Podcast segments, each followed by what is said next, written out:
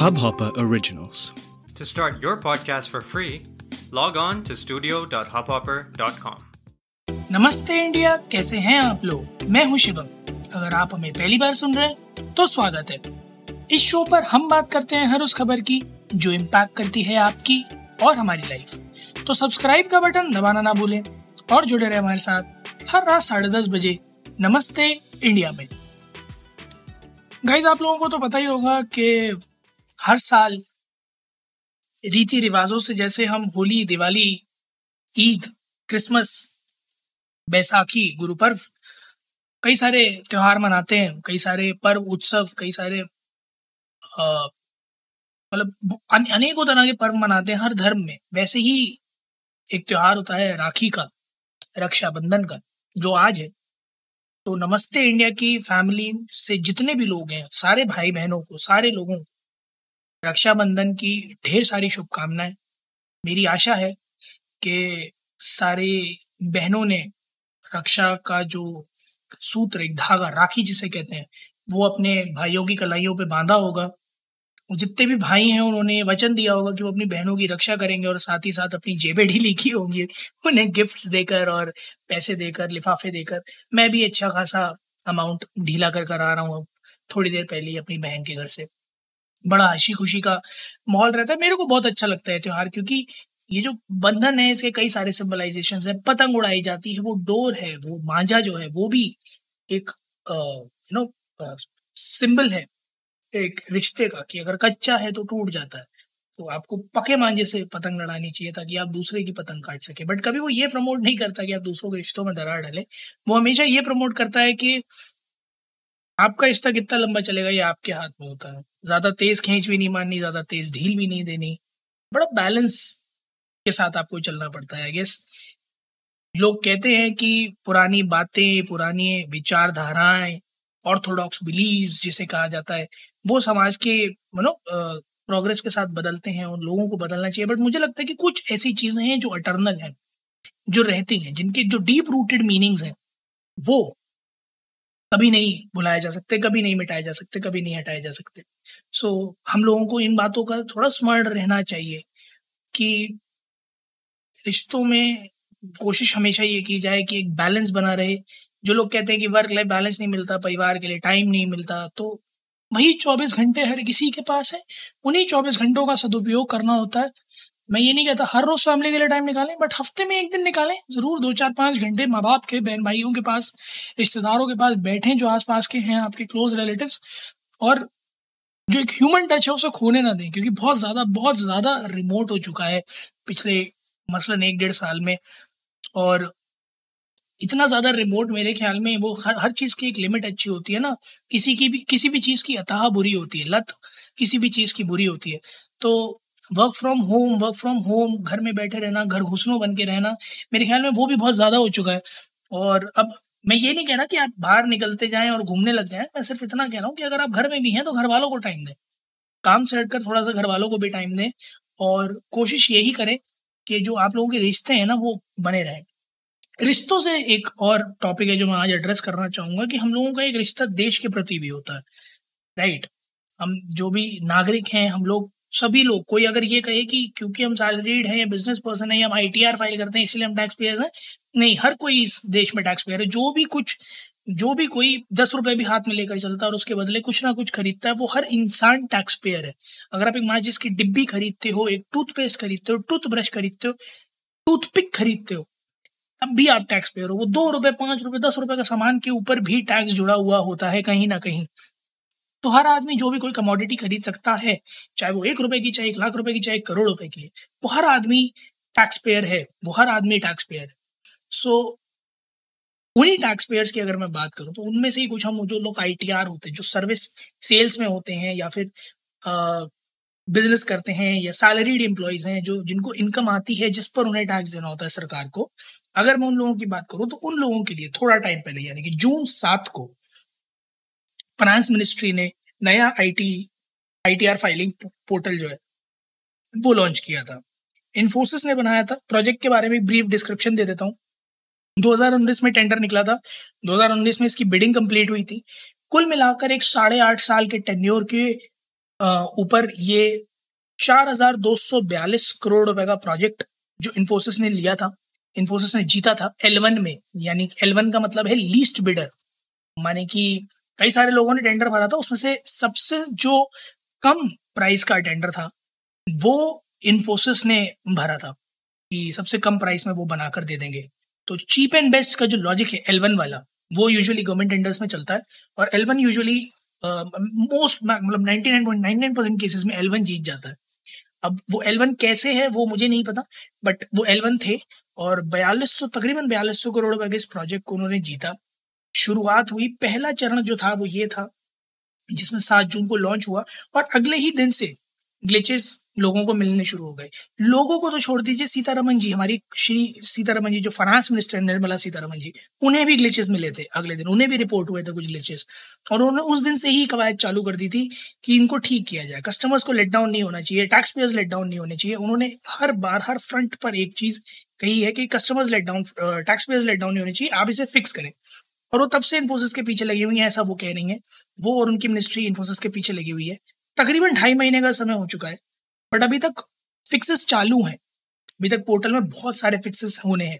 इतने होने हैं कि कल पोर्टल डाउन था। फ़िलहाल मैंने देखा तो पोर्टल पे बट कल पोर्टल डाउन था। इनएक्सेसिबल था। और इसी वजह से निर्मला सीतारमन जी ने जो इन्फोसिस के एमडी सीईओ हैं, उनको कहा है कि एक काम करें, आप उससे आके जरा मिले। तो सलिल पारिक जी, श्रीमान सलिल पारिक जी ने को न्योता दिया गया कि भैया एक काम करो, आओ, मिलो, जरा बताओ कि ये माजरा क्या है? क्योंकि इतना सारा पैसा तुम लेने के लिए कह रहे हो कि तुम इतना पैसा में इतना बढ़िया सा प्रोजेक्ट बना के दोगे गवर्नमेंट ने तुमको कहा है कि दे देगी, बनाओगे तो। बट बन तो रहा नहीं है, क्योंकि एक्सपेक्टेशंस पर तो लिव अप ही नहीं कर पा रहा। तो चक्कर क्या है? थोड़ा सा, थोड़ा डिटेल में समझाओ कि कहानी चल क्या रही है। सो उसी के ऊपर निर्मला सीतारमन जी ने उनसे कहा है कि थोड़ी गुफ्तगु करो हमसे। हमें आकर बताओ कि कहानी क्या है। तो उम्मीद है कि कल आ, वो मिलेंगे निर्मला सीतारमन जी से और उन्हें बताएँगे कि चल क्या रहा है। अभी तक जो फाइनेंस मिनिस्ट्री से रिपोर्ट है जो रेवेन्यू सेक्रेटरी हैं हमारे तरुण बजाज जी वो एक्चुअली में वीकली बेसिस पर मॉनिटर कर रहे हैं प्रोग्रेस को रिपोर्ट को। इन्फोसिस ने कहा है कि उसने कई सारे बग्स रिमूव कर दिए हैं, कई सारे फिक्सेस कर दिए परफॉर्मेंस इंप्रूवमेंट्स कर दिए हैं, और लगातार चल रही है ये कवायद और चलती ही जा रही है और कई सारे ऐसी तो प्रॉब्लम्स हैं जिन्हें रिजॉल्व कर दिया गया है। बट अगर मैं अभी भी बात करूँ पोर्टल की तो जब मैंने बार पहली बार पहली बार पोर्टल देखा था तो मुझे भी ये पोर्टल बहुत ही इमेच्योर लग रहा था as compared to the previous one it had मैं आपको एक और बड़ी अच्छी बात बताना चाहता हूँ इसके पूरे के कॉन्ट्रैक्ट के पीछे जो मकसद था वो ये था कि इसको एक next generation tax filing system बनाया जाएगा, ताकि प्रोसेसिंग टाइम जो है रिटर्न्स का वो सिक्सटी थ्री डेज़ से एक दिन में लेके आया जा सके। लाइक नेक्स्ट लेवल मतलब अगर ये हो जाता है तो मेरे ख्याल में आईटीआर हिंदुस्तान का सबसे धमाकेदार गवर्नमेंट पोर्टल बन जाएगा। क्योंकि जिस तरह की ये बात है sixty three days to one day ये कमेंडेबल हो जाएगा for a platform like ITR और जो रिफंड एक्सपेडिशन का प्रोसेस है, वो भी स्पीड अप हो जाएगा।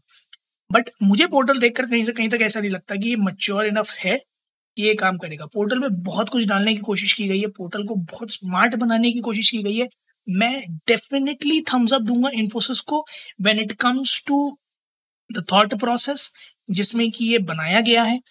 और जो प्रोजेक्ट डिज़ाइनिंग है मैं उसके लिए भी थम्स अप दूँगा इन्फोसिस को क्योंकि बहुत सोच समझ कर बनाया गया है। मुझे दिख रहा है as as a technical guy मुझे भी समझ में आ रहा है कि इस पोर्टल में आ, बहुत बहुत ज़्यादा दिमाग लगाया गया इसे बनाने से पहले। और 2019 से 2021 तक का जो दो साल का समय है कितना टाइम लगा होगा कितना दिमाग लगा होगा कितना आइट्रेशन हुए होंगे मैं समझ पा रहा हूँ। But again for a company like Infosys ये कोई नया नहीं था, पर इस तरह का बहुत कुछ वो कर चुके हैं। एक्सपीरियंस लेकर बैठे बहुत लंबे समय का इतनी बड़ी एमएनसी है हिंदुस्तान की सबसे बड़ी एमएनसी में से एक है।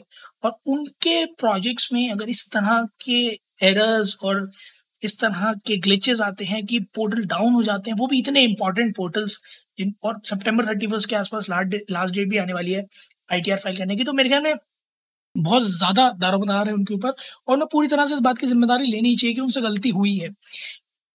इस पूरे प्रोजेक्ट में जो बयालीस सौ करोड़ रुपए का पे आउट है, वो you know manage service provider as an Infosys जो है GST rent postage project management call सब कुछ इन्वॉल्व है।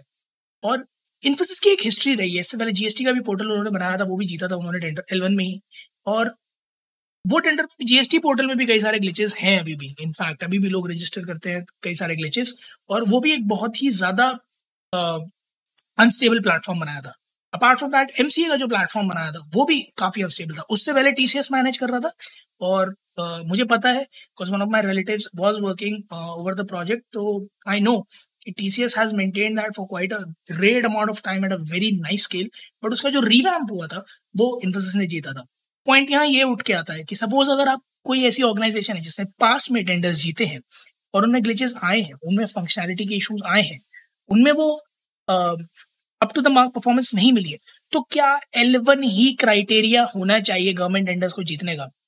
क्या एक्चुअली में सिर्फ़ इस बेसिस पर टेंडर बढ़ जाने चाहिए कि कौन सबसे कम बिड कर रहा है रादर देन इस बेसिस पर कि इसका प्रेजेंटेशन ज़्यादा बेटर है, किसका थॉट प्रोसेस ज़्यादा बेटर है, किसका आइडिया ज़्यादा बेटर प्रोजेक्ट डिज़ाइन किसका ज़्यादा बेटर है? क्या ये चीज़ें कंसिडर नहीं करी जानी चाहिए? क्या पैसा इतना बड़ा सुप्रीम फैक्टर बन जाता है किसी भी गवर्नमेंट टेंडर में स्पेशली आईटी के, कि हम उसकी स्केलेबिलिटी उसकी सिक्योरिटी उसके इंफ्रास्ट्रक्चर उसके प्रोजेक्ट डिज़ाइन उसका जो जो फाउंडेशन है, उसे इग्नोर कर देते हैं। कि फाउंडेशन कैसी भी हो दिखने में कैसा भी हो भले ही वो एक अच्छा यूएक्स यूआई हो या ना हो डज नॉट इवन मैटर ऐसा कम लग रहा है तो सब बढ़िया है। मेरे ख्याल में हिंदुस्तान अब उस स्टेज पे है जहाँ पर गवर्नमेंट को ये चीज़ रियलाइज़ करने की बहुत ज़्यादा ज़रूरत है कि एलेवन ही क्राइटेरिया नहीं है। जैसे आप कई सारी यू you नो know, पुरानी जो पुरातत्व अगर मैं बात करूँ तो चलती आने वाली रीति रिवाज हैं, उनको तोड़ रहे हैं। कई सारे आपने ऐसे मूव्स लिए हैं जो बहुत सालों से नहीं लिए गए तो और आप उस पर अपनी पीठ थपथपाते हैं। तो मेरे ख्याल से एक ये मूव भी आपको लेना चाहिए। एक ये भी अच्छा सौदा है जो आपको सोचना चाहिए करने का कि L one should not be the only factor of judging when it comes to you know granting tenders on behalf of the government but it should actually be how well the execution has been planned along with the experience, along with the team, along with the thought it has been given to the foundation, each and every aspect of that project needs to be evaluated thoroughly and not just the cost. Cost should be a factor, but cost must not be the only factor.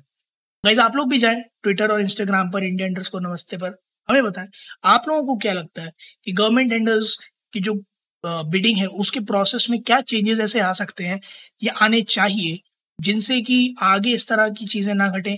और अगर आपने कोई ई filing portal पर जो नया portal है, उसमें कोई ग्लिचेस पाए या आपको कोई इनकन्वीनियंस आई तो प्लीज़ हमारे साथ शेयर करें। We love to hear that and we like to share to it every ताकि वो लोग ना फेस करें। उम्मीद है आप लोगों को आज का एपिसोड पसंद आया होगा।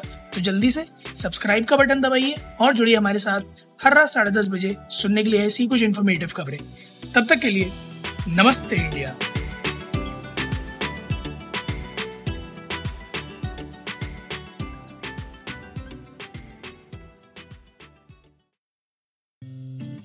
इस हब हॉपर ओरिजिनल को सुनने के लिए आपका शुक्रिया।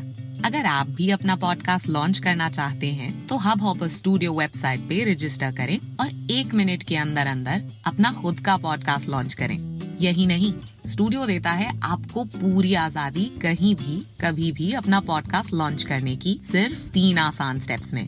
तो साथ में अपना पॉडकास्ट शुरू करने के लिए तैयार। Just hop on Hubhopper simply content